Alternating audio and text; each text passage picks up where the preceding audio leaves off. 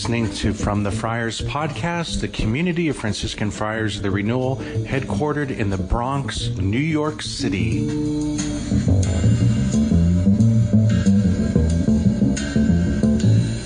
My brothers and sisters, may the Lord give you his peace. It has been a long time since I've had uh, nervousness at saying a Mass. Wow, there's a lot of people here. Welcome. Welcome, all of you. Welcome.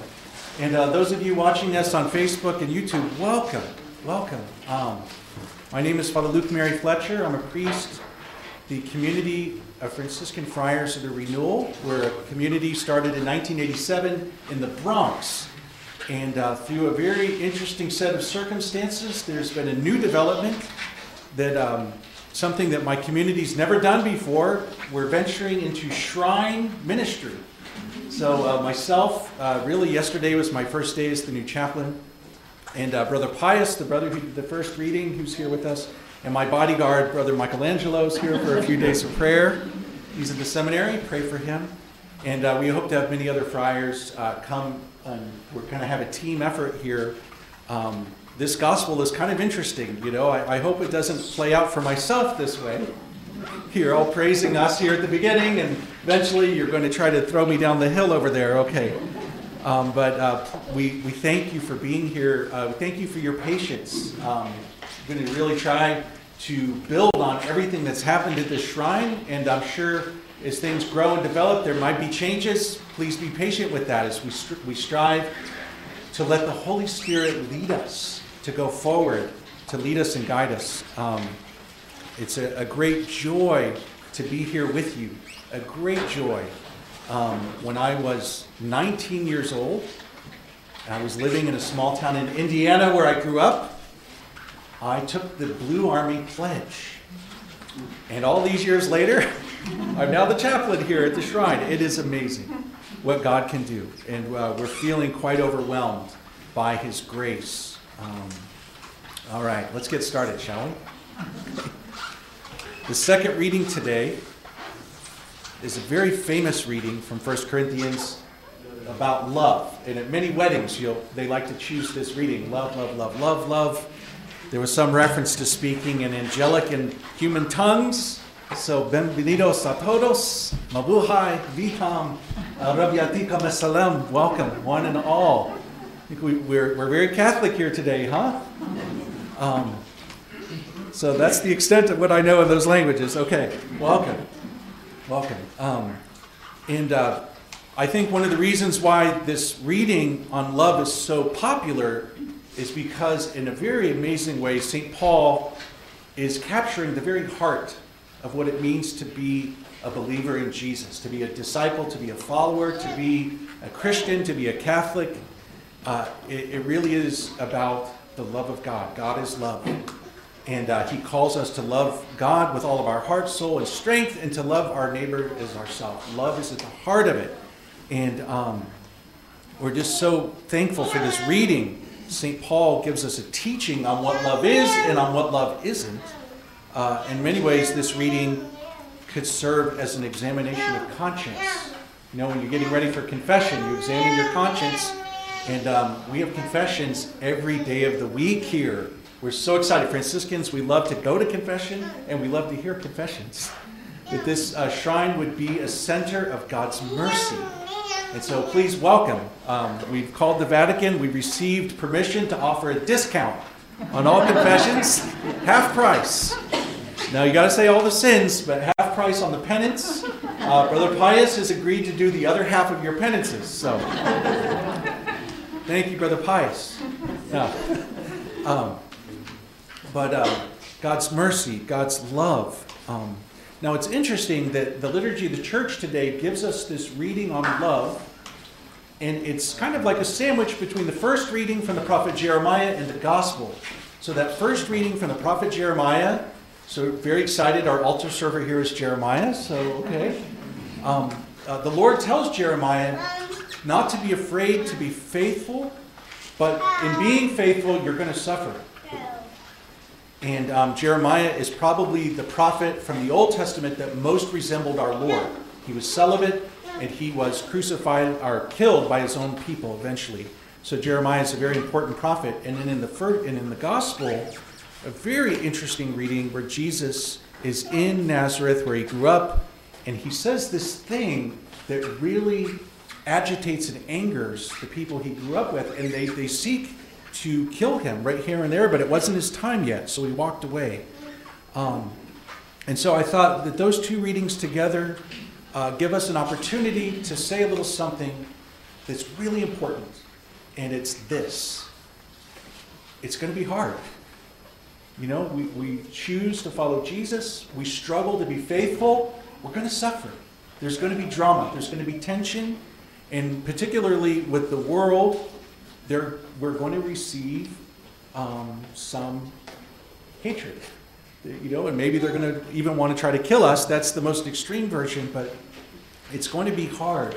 And so, brothers and sisters, today the liturgy of the church gives us a word be at peace. It's going to be hard. Don't be surprised. You're going to struggle. You're going to struggle. And that's where that reading on love comes in. As we struggle, our love can grow stronger, and our love can be purified, and our love can go deeper. That's why God allows us to struggle. That's why there's going to be tension and difficulty and drama. And so often when it happens, we feel upset. And the Word of God is telling us today is don't be upset. You know, God can use these things to purify us. Um, when think of this reading of St. Paul on what love is, uh, the person who offered the best commentary on this passage is St. Therese the Little Flower. There's a very famous passage in her autobiography, Story of the Soul, where she says that she wanted to do everything for Jesus. She wanted to be a missionary. She wanted to be a martyr. She wanted to give everything for the Lord. And yet she was called to be a contemplative Carmelite nun there in France. And so she picked up the Bible and she was reading First Corinthians, asking the Lord for the grace. Where do I fit in the, in the church? Where do I fit? I have all these desires, but where, where do I fit? She came upon this passage, and she has a beautiful explanation of her understanding that her vocation was to be love in the heart of the church, and that it is those who dedicate themselves to love are like the heart that pumps the blood through the whole church. So, all of the missionaries, all those who do ministry and apostolate, love needs to be at the center of it. And that's exactly what St. Paul is telling us here uh, that our love needs to be sincere, it needs to be a mirror of God's love as well. And um, so I just want to conclude with a little story um, of my own experience um, as a friar for, boy, 26 years now.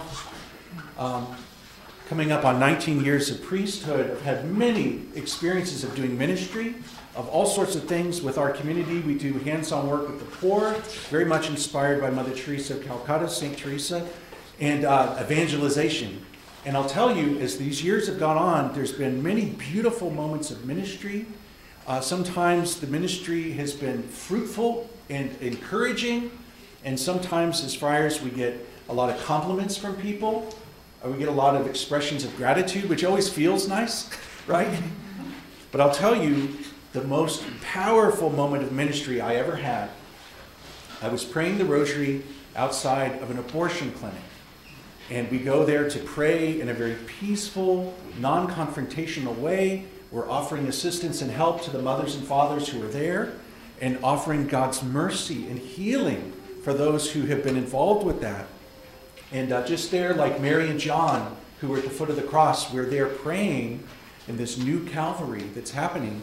And um, I'm there praying and interceding, and I'm praying the rosary, and um, people were walking by, hurling all sorts of insults at me.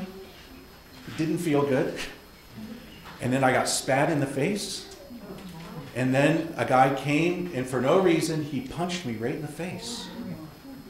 And uh, I'm not used to that. But I'll tell you what, that was the most powerful day of ministry I've ever experienced to have a share in the Lord's passion, to experience a little bit of suffering.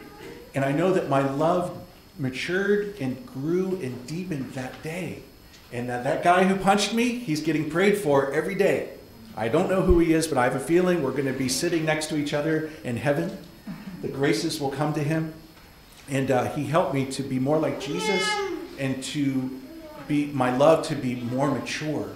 So again, a word of a word of encouragement to all of us with our, our faith life. We're going to struggle. We're going to suffer. There's going to be drama and tension. It's okay. Be at peace, you know, in our families, with our friends, in our workplaces, in our world. You know, we're going to have difficulties, but it's okay.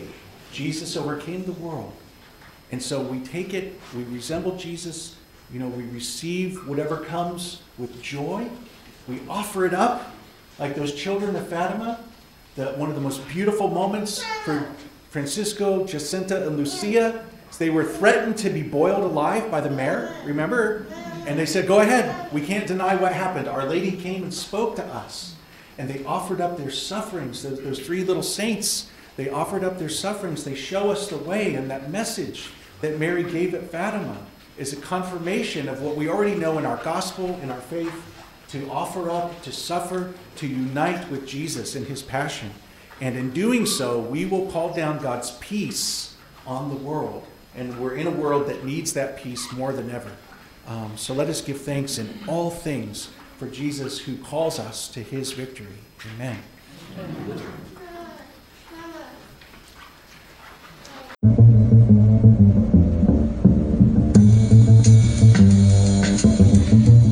listening to From the Friars podcast, the community of Franciscan Friars the Renewal. Please visit us at franciscanfriars.com or on social media, CFR underscore Franciscans.